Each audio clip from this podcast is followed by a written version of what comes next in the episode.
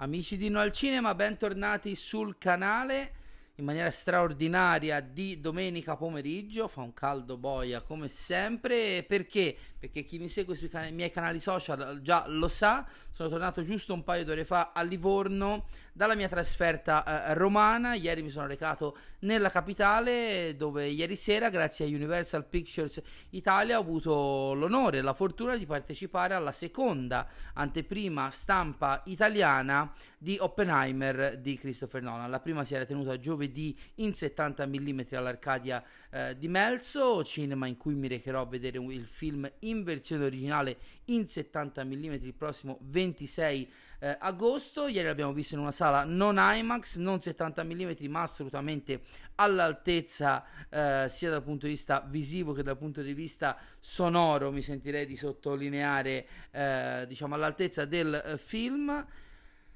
Allora, io devo prendermi i miei tempi per questa recensione perché il film mi si sta ripresentando a oltranza nel cervelletto e devo dire che eh, la, l'attesa spasmodica è stata ripagata in maniera veramente veramente eccellente. Sono abbastanza entusiasta per iniziare con il piede giusto del nuovo film di Christopher Nolan. Christopher Nolan a cui verrà dedicata tutta una rassegna di tre live nella, nella quale diciamo ripercorreremo la sua carriera. Carriera che eh, a un certo punto mi ha portato un po' a rivedere il mio amore per l'autore inglese di cui ero fan sfegatato in passato ma che con gli ultimi tre film in particolare con Interstellar e con Tenet mi aveva diciamo suscitato più di un dubbio. Eh, Oppenheimer eh, lasciamo su, non, non lasciamo dub- eh, spazio ai, ai dubbi. È veramente il film con il quale mi sento di dire faccio pace al 100% con Christopher Nolan non so se è il suo film migliore, sicuramente è tra i suoi migliori, eh, ci vuole sicuramente una seconda visione per eh, eventualmente fare un'affermazione così forte eh, per quanto riguarda la filmografia comunque di uno dei registi più influenti degli ultimi due decenni eh, e più di eh, cinema, ma andiamo appunto a parlare del film. Ovviamente non faccio spoiler, ci sono dei riferimenti a diciamo, eventi storici che tutti conosciamo, eh, vi prego di prenderli per quello che, non, so, per quello che sono, non sono spoiler.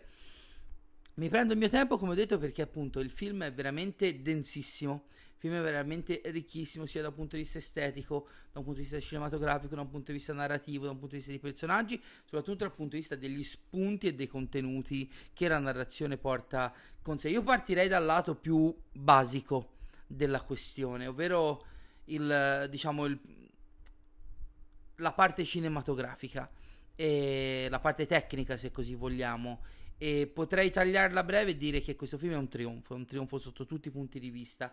È, um, mi ha ricordato un film che io do sempre, prendo sempre come esempio quando parlo di grande montaggio cinematografico. Potrei fare tantissimi titoli, però io dalla, fin dalla prima volta che ho visto The Departed di Martin Scorsese me ne sono innamorato, anche perché grazie al montaggio di Thelma Schoonmaker, grande collaboratrice storica di Scorsese, il film sembra iniziare in quarta e non rallentare mai e nonostante ci siano tanti stacchi di montaggio, eh, si vada avanti e indietro nel tempo durante, lungo la linea narrativa del film, eccetera, eccetera, sembra quasi di assistere a un lungo piano sequenza in cui la narrazione eh, ti lascia pochissima possibilità di respirare.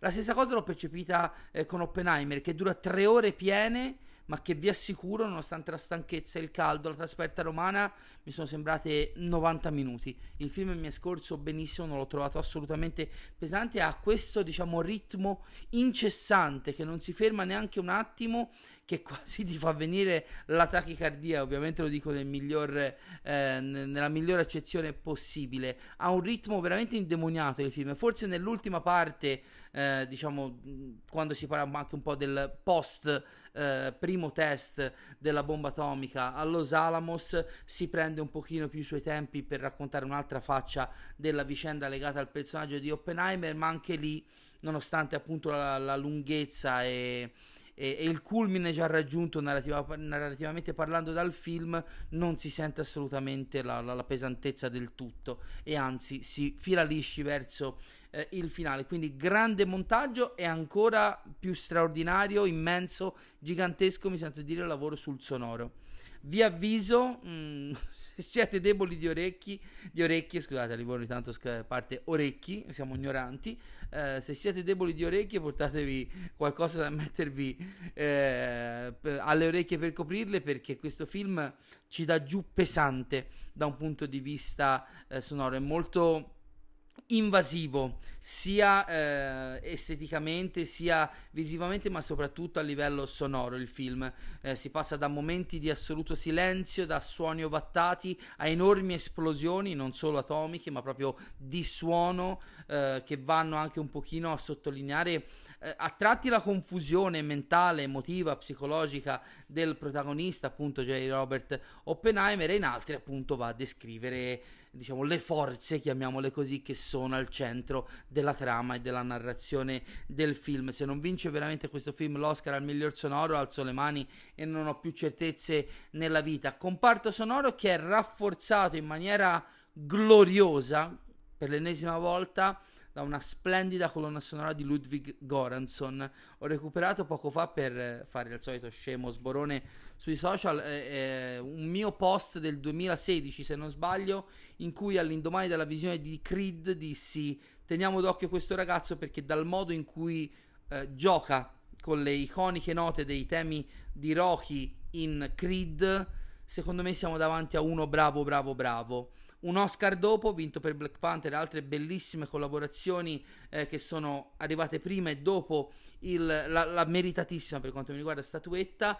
Con eh, Oppenheimer, Goranson si riconferma uno dei compositori delle nuove generazioni più bravi ma anche più importanti eh, della, della, storia del cinema contemporaneo. C'è un po' di Hans Zimmer, di un po' dell'Hans Zimmer di Interstellar, ma anche di Inception. Io però che vado un pochino anche al di là, diciamo, dei momenti più dirompenti di musica, ho sentito anche molte, diciamo, mh, una musicalità molto più vicina al mio amato Thomas Newman perché è vero sia una musica, eh, ne parlavo poco fa con un mio amico che mi chiedeva informazioni al riguardo su Instagram, è una musica molto invasiva, ma così come lo è il film tutto, il film è veramente un tour de force percettivo per lo spettatore, positivo ovviamente per quanto mi riguarda, la musica semplicemente aiuta e contribuisce a questo effetto, quindi non ci sono grandissime melodie, anche se momenti più intimi ci sono, eh, però è, una, è, un tipo di musica che ti resta subito veramente nel cervello. Infatti, appena sono tornato a casa, prima riposandomi un po', mi sono subito messo ad ascoltarla su Apple Music ed è una partitura assolutamente incredibile. Così come questo film è straordinario perché mi fa fare pace con Hoyte Van Hoytema questo direttore della fotografia bravissimo, eh, ma che spesso e volentieri usa dei colori pastello un po' troppo carichi, un po' troppo saturi che non mi fanno sempre impazzire. Infatti non avevo molto apprezzato il suo lavoro né su Dunkirk né su Tenet con Christopher Nolan, è un bravissimo direttore della fotografia, eh, però per gusto personale, solo e meramente per gusto personale non mi aveva convinto, qua invece devo dire che anche lui è in stato di grazia. È in stato di grazia le, le, le, mm, i panorami del deserto del, eh, intorno a Los Alamos, eh, tutti diciamo i vasti campi lunghi, larghissimi del film sono puro cinema e infatti un'altra cosa su cui mi volevo soffermare è che eh, ho adorato fin da subito questo film perché non c'è un'inquadratura dalla più micro alla più macro che non faccia respirare cinema sul grande schermo. È uno di quei film e magari temo di fare un po' retorica quando si parla di Nolan, che è uno che basa buona parte anche del marketing dei suoi film sui formati tipo il 70 mm, l'IMAX, l'IMAX 70 mm, ma va detto, perché è una parte importante del film, è uno di quei film che va visto su un grande schermo e va veramente assaporato. C'erano dei momenti in cui i personaggi parlavano nel, mezzo del, nel bel mezzo del deserto e io guardavo lo sfondo. E infatti, ripeto, non vedo l'ora di vederlo in 70 mm. Se qualcuno di voi ha una sala IMAX, ha una sala in 70 mm a portata di una macchinata di un'ora, fatevi un favore, andate a vedere questo film in un formato extra large perché deve essere veramente un'esperienza eh, incredibile. Ci sono almeno tre scene che per me sono da antologia della storia del cinema. Quella più banale, eh, ripeto ragazzi, eh, mi rivolgo a roba storica, è quella, si vede già anche nel trailer, quella del primo test, il Trinity test con cui viene fatta detonare nel deserto di Los Alamos la prima bomba atomica è un crescendo che potrebbe tranquillamente essere il finale del film e che probabilmente arriva a due terzi eh, della pellicola ed è un momento cinematograficamente parlando di una di un glorioso che ha dell'incredibile. Avevo la pelle d'oca alta mezzo centimetro, veramente. È il culmine del film, eppure c'è ancora un'ora di film. In quell'ora di film stanno le altre due grandi scene su cui non vado più nel dettaglio perché queste non sono, diciamo, propriamente eventi storici. C'è un momento in cui Oppenheimer parla, diciamo, con tutti gli scienziati, le loro famiglie che hanno partecipato al, al, progetto, al Manhattan Project, al progetto Manhattan lì nel bel mezzo del deserto eh, di Los Alamos e diciamo che subentrano altri elementi oltre al suo discorso ed è una scena tra l'onirico, l'horror, eh, il drammatico, il grottesco che è una roba incredibile, incredibile, non posso parlare più di così per non rovinarvela. E poi ragazzi vi devo dire che Christopher Nolan ci ha abituati in passato a dei finali bellissimi, ma i brividi, i brividi che mi ha messo il finale di Oppenheimer, proprio l'ultima scena, l'ultima inquadratura, da tanto tempo un film eh, riusciva a, a, farmeli, eh, a, a, farmi avere dei brividi del genere. È un finale incredibile, di nuovo increscendo, nonostante il culmine si fosse raggiunto, diciamo, drammaticamente con l'esplosione della eh, bomba del test Trinity e, e appena diciamo la, la sala è diventata buia mi sono quasi sentito rilassare il corpo perché mi ero reso conto di, di, essere stato per tre ore quasi in tensione nervosa. Tanto era stato il coinvolgimento umano, ma soprattutto anche percettivo nei confronti del film. E tutto questo, incluso un cast su cui non mi soffermo troppo, invece sì, mi ci soffermo, il cast, che è l'ultima, diciamo, nota tecnica del film. Poi un giorno Christopher Nolan, spero nei contenuti dell'edizione video, ci spiegherà come sia possibile che non ci sia neanche una ripresa in CGI in questo film, perché all'inizio ci ho creduto, ma a un certo punto ho detto, mm, questa come l'ha fatta? Quest'altra come l'ha fatta? Quindi sono molto curioso, ci credo, eh, se l'ha detto, non vedo perché dovrebbe mentire, ma ci sono quelle to 4-5 inquadrature che mi hanno fatto dire ma questa come cacchio l'ha fatta se non è fatta in computer grafica ma dicevo al di là di questo il cast il cast è infinito. Ogni 5 minuti, quando pensi di aver visto tutte le facce che sapevi coinvolte nel progetto, spunta qualcun altro. E alcuni mi hanno addirittura dimenticato che fossero nel film, infatti non vi sto a fare la lista della spesa, però mi sento di citare quattro nomi. Sento di citare quattro nomi, ho fatto anche dei post eh, social in queste ore, quindi qualcuno magari eh, troverà ridondanti i riferimenti. Il primo è Emily Blunt ci sono due personaggi femminili, diciamo, più importanti in questo film. Uno è la Kitty interpretata da Florence Pugh che sinceramente è più marginale di quanto pensassi. Tra l'altro, se c'è una polemica che veramente non nessuno deve provare a alimentare, è quella relativa alle sue scene di nudo, che non è integrale, come ha detto la stampa, e di sesso. La prima scena di sesso nel cinema di Christopher Nolan, che è tutto tranne una scena che deve diventare un caso. È una, un utilizzo anche molto in contesto del film del sesso, anche come elemento morboso, come elemento disturbante, come elemento divisivo. Scoprirete eh, come. È un momento forte, ma assolutamente e cinematograficamente coerente al resto del film, e diciamo al percorso dei personaggi coinvolti. E poi c'è la moglie di Oppenheimer, Emily Blunt, che eh, per un bel po' di film ho detto, vabbè, è lì, fa il suo ruoletto per poi arrivare a una scena, cioè una scena madre di 3-4 minuti in cui ci ricorda che è una delle attrici migliori della sua generazione, una vera e propria scena madre che mi ha lasciato a bocca aperta, bravissima, straordinaria, eh, però sono altri tre i nomi su cui mi voglio soffermare.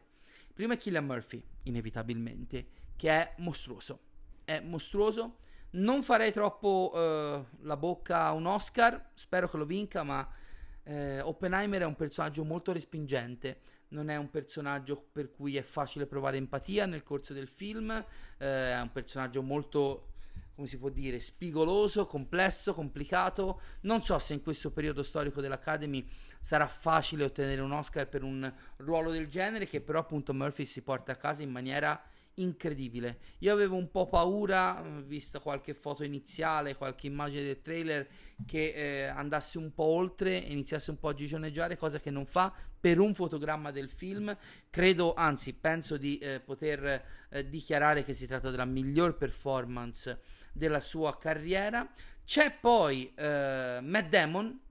Matt Damon che già quando abbiamo parlato qualche mese fa di Air ho sottolineato essere per quanto mi riguarda un grande divo che diamo un po' per scontato, credo che lo sia sempre stato, ma sempre di più stia diventando un volto e un attore fondamentale del, del cinema americano contemporaneo, moderno ormai perché sono quasi 30 anni che è in attività e credo che si dia un po' per scontato il talento di Matt Damon e è bravissimo in questo film come sinceramente mi sento di dire è bravissimo da tanti tanti anni a questa parte anche nei film minori. Per esempio recentemente durante il Prime Day e i suoi saldi eh, ho recuperato in Blu-ray La ragazza di Stillwater che non è un film eccezionale ma in cui lui è bravissimo veramente. Si prende il film sulle spalle e se lo porta dietro con tutto il suo peso fino alla fine e, e in Oppenheimer è fantastico. Sta iniziando probabilmente anche raggiungendo una, un'età più veneranda rispetto a quando l'ho conosciuto io, grazie a Will Hunting e a Salvate il soldato Ryan, eh, quel tipo di caratterista da Hollywood classica con il viso meraviglioso, l'espressività quasi scolpita un po' nelle rughe che stanno iniziando ad apparire, al, a una faccia più vissuta, eh, che è veramente un valore aggiunto a, di tutti i film a cui sta partecipando negli ultimi anni. Ricordo che per me Leonardo DiCaprio non avrebbe mai dovuto vincere quell'Oscar per The Revenant, avrebbe dovuto vincerlo lui per The Martian, film molto amato anche quello, ma anche in quel caso molto molto sottovalutato. E poi la triade, diciamo, ideale eh, di mostri in un film di, dove il cast è perfetto dal primo protagonista all'ultima della comparsa è rappresentato da Robert Downey Jr.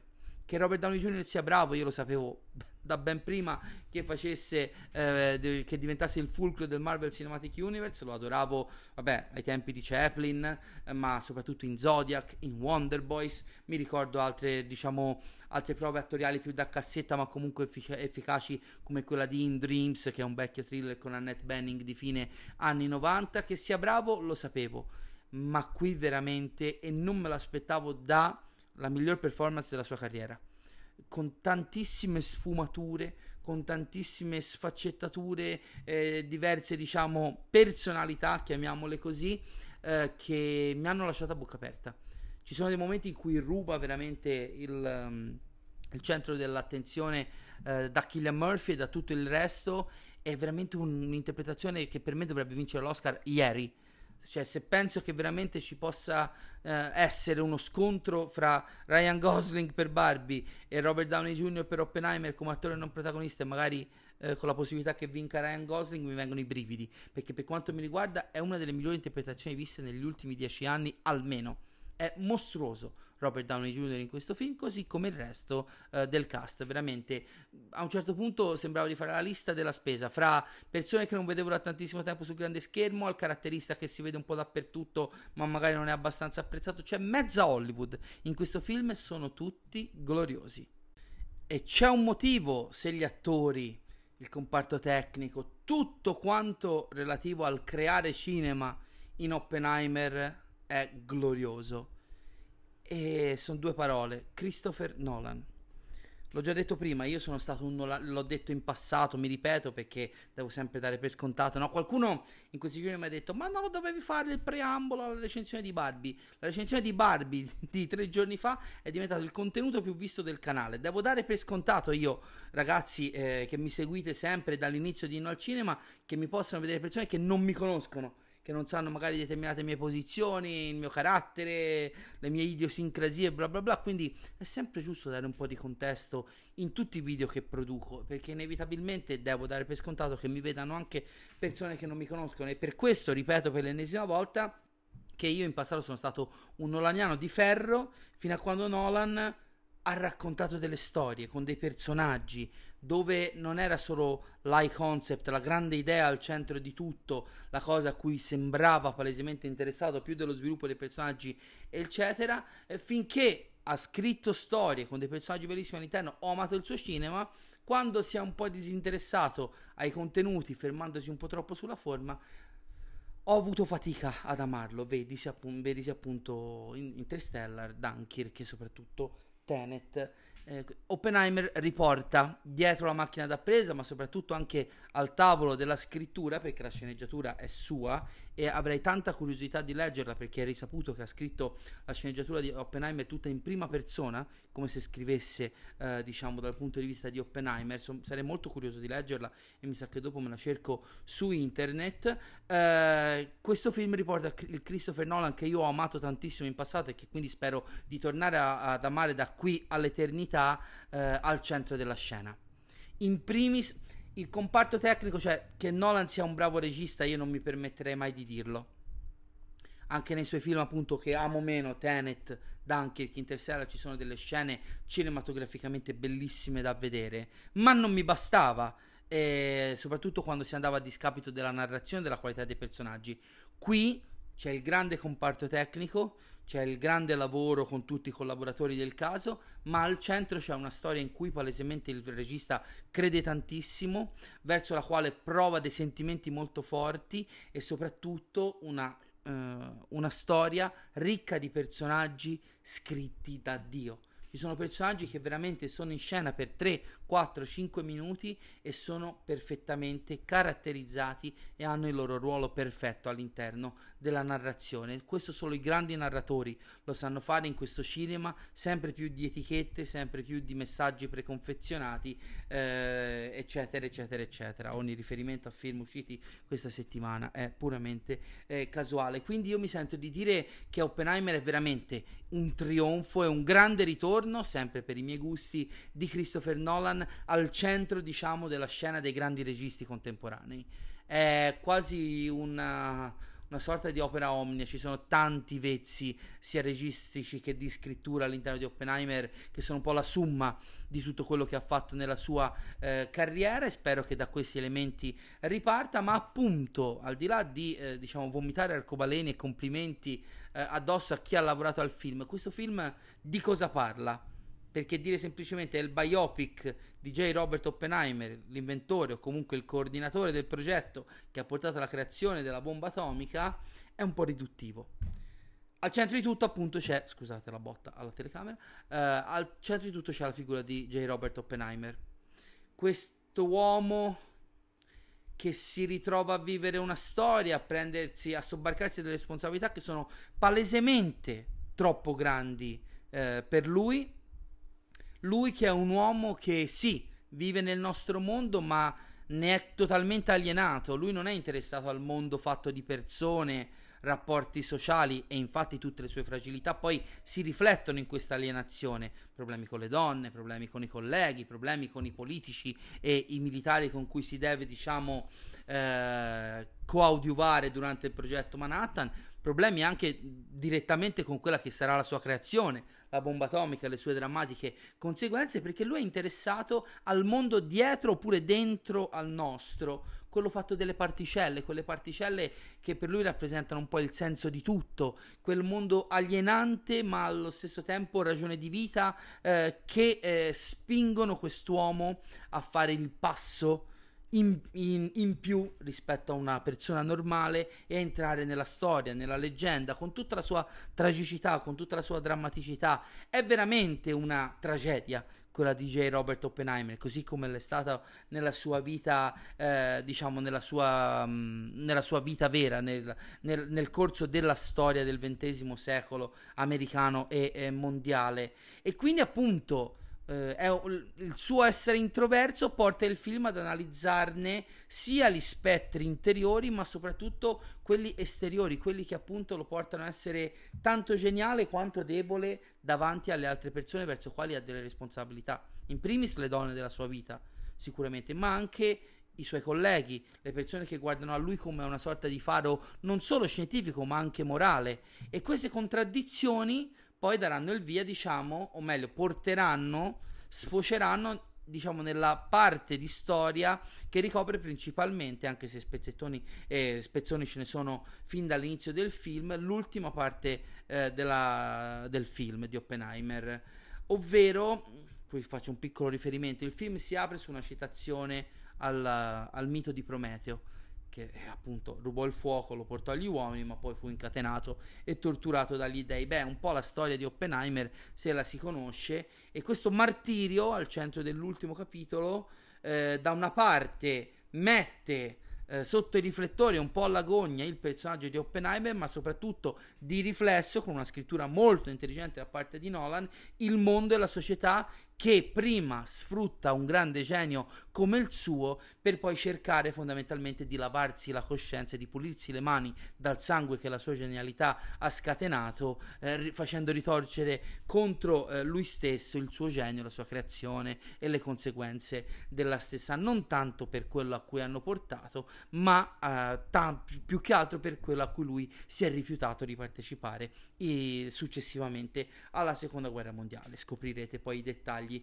guardando il film. Quindi è veramente la storia di un martirio, ma un martirio non solo fisico e sociale, ma anche interiore. Eh, uno scienziato che riesce a ottenere il suo più grande successo e che da un certo punto di vista ne rimane anche vittima se ne sente schiacciato, se ne sente schiavizzato. È un grande film sul senso di responsabilità, Oppenheimer, è un grande film sul rapporto tra un genio e una società pronto a sfruttarlo fino a che a loro è eh, utile. È un film sul rapporto, come ha detto Nolan stesso, tra l'uomo e la tecnologia e sulle grandi lo- lezioni che la nostra razza mai imparerà nel corso della nostra storia. Vedesi il finale da brividi di questo film. È anche un film sulla creazione, perché c'è tanta non voglio dire gioia perché comunque il senso della potenza, della di- potenza distruttiva della bomba atomica è sempre presente come una minaccia dall'alto sulla testa dei personaggi che nel film e nella storia l'hanno creata. Uh, però è, è, un film sulla creazione nel, eh, intesa come raggiungimento di un obiettivo che un uomo o diversi uomini si pongono. E da questo punto di vista, magari una seconda visione potrei essere più sicuro, ma non so quanto Christopher Nolan abbia inteso anche raccontare attraverso la storia di Oppenheimer e del suo gruppo di scienziati del progetto Manhattan, eh, o meglio di costruire una riflessione sulla creazione dell'arte. Io qualche, mm, soprattutto in qualche scena, in qualche passaggio, dei riferimenti abbastanza espliciti alla creazione ce li ho trovati. Quanto siano metatestuali, magari una seconda visione mi aiuterà a capirlo. Perché veramente il centro della questione è questo. Io il film l'ho visto quasi 24 ore fa e ancora mi ronza in testa. È un film che veramente mi è già entrato dentro e mi sta sconquassando in maniera importante. E, e ripeto, la cosa bellissima è che è una, un'esperienza cinematografica totale perché è percettiva, è intellettuale, ma è anche, diciamo, eh, di intrattenimento perché offre spettacolo visivo ma anche coinvolgimento umano. E il successo che sta avendo in queste ore al box office sono uscite da poco le stime ne parliamo domattina con tutti i numeri del lunedì hanno dell'incredibile anche se domani uscirà più tardi la, la rubrica più verso l'ora di pranzo vi avviso già adesso. È, è veramente un film che nonostante sia fortemente d'autore eh, ha da regalare qualcosa a qualsiasi tipo di pubblico.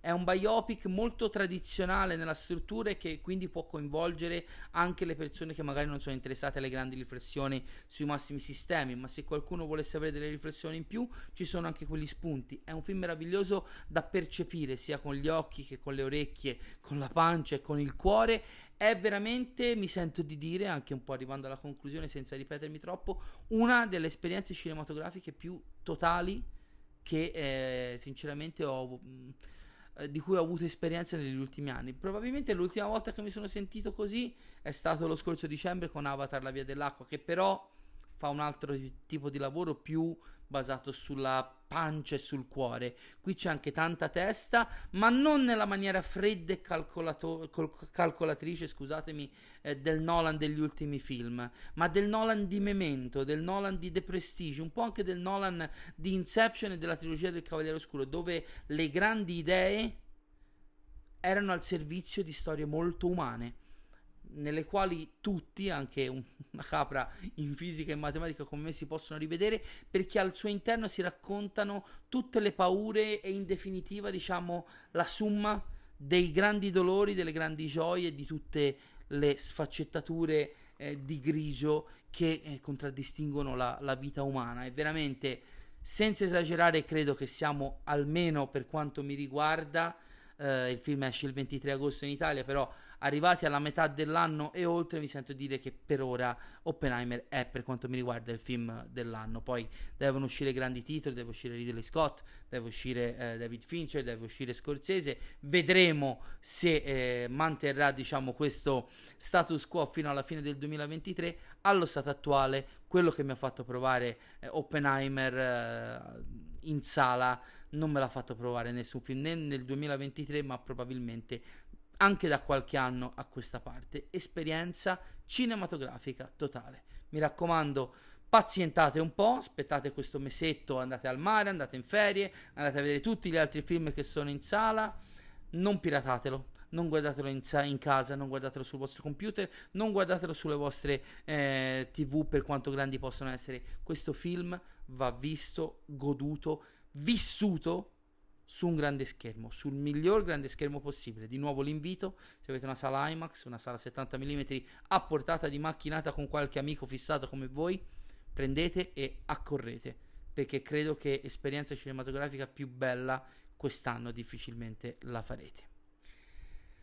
Oppenheimer è una delle due facce di un vero e proprio mostro del box office che in queste ore non solo mi ha buggerato, ma questo l'avevamo capito già da qualche settimana, ma eh, segna e registra una delle eh, pagine più mh, mm, bizzarre, uniche e eh, inedite della storia del box office. Gli analisti americani sono con le mani nei capelli. Ho letto due o tre settimane, due o tre giorni fa, l'articolo di un esperto che da oltre 30 anni segue il box office, che non ha mai visto un fenomeno come il Barbenheimer. E del Barbenheimer eh, parleremo domani nella rubrica tutti i numeri del lunedì che come vi ho detto poco fa arriverà sempre in mattinata ma più verso l'ora di pranzo perché domattina la mia ragazza si laurea e quindi prima le cose importanti della vita. Anzi fatele le congratulazioni nei commenti magari aspettate domani che si sia laureata se no le porto sfiga scherzo ovviamente. Quindi Oggi, domenica, vi siete beccati questa recensione assolutamente in anteprima. Domani partiamo con una nuova settimana di programmazione di Inno al Cinema, appunto con tutti i numeri del lunedì. Tra mercoledì e giovedì credo proprio che eh, tirerò su una live di discussione, ovviamente con spoiler di Barbie, nella quale voglio invitare anche un po' di eh, persone dell'altro sesso, ovviamente non per tirare su la battaglia dei sessi, ma per avere un confronto più, il più aperto possibile, così eh, dimostriamo una volta ancora la completa e totale apertura mentale mia del canale delle persone che vi partecipano. Ho tutte le intenzioni di riportare in live quel marrano di Rinella e qui spoiler a Rinella è piaciuto Barbie, quindi sarebbe anche il caso di ritirare fuori il format del duello tra me e Rinella, magari appunto coinvolgendo altre persone facendo, e facendo le squadre. Eh, la prossima settimana mi sembra che sia un po' povera di uscite, quindi per le recensioni vediamo un attimo, ma poi all'inizio agosto esce The Mag 2, poi arriva Blue Beetle, eccetera, eccetera. Martedì mattina, e poi concludo, seguiremo in diretta insieme l'annuncio del programma dell'ottantesima edizione del Festival di Venezia. Vedremo se ci saranno altri film americani che non parteciperanno dopo il forfait di Challengers di Luca Guadagnino alla Kermesse veneziana alla quale mi recherò il 29 agosto prossimo e quindi tanti contenuti in arrivo su Inno al Cinema, tante esclusive come questa recensione, live, discussioni, sedie tirate in testa e chi più ne ha più ne metta. Quindi per sapere tutte le novità sulla programmazione del canale eh, iscrivetevi a Inno al Cinema, seguite la nostra pagina Facebook, il nostro profilo Instagram e se volete anche il mio profilo Instagram privato Michelin85 c'è la possibilità di iscriversi al canale per avere servizi e video in esclusiva. Io vi ringrazio, sono contentissimo e di nuovo ringrazio Universal Pictures Italia per avermi fatto partecipare a questa super anteprima con un mese d'anticipo. Meno male perché insomma avrei sofferto anch'io con voi, invidiatemi, offendetemi pure nei commenti. Di Oppenheimer torneremo a parlare e di Nolan nelle prossime settimane. Ripeto, agosto rassegna in live su tutta la carriera divisa in tre live, i primi quattro, i quattro di mezzo e gli ultimi quattro sono 12 film di Nolan, ivi compreso Oppenheimer. Questa era l'opinione sul film nel contesto della rassegna, cercheremo anche di contestualizzarlo nel percorso del cinema di Christopher Nolan. Io vi ringrazio per aver seguito questa recensione. viva il cinema, soprattutto quando è così magnifico. E ci vediamo domani con tutti i numeri del lunedì, dopodomani con la conferenza di Venezia e poi a seguire con tutti gli altri contenuti di Inno al Cinema. Un saluto e alla prossima!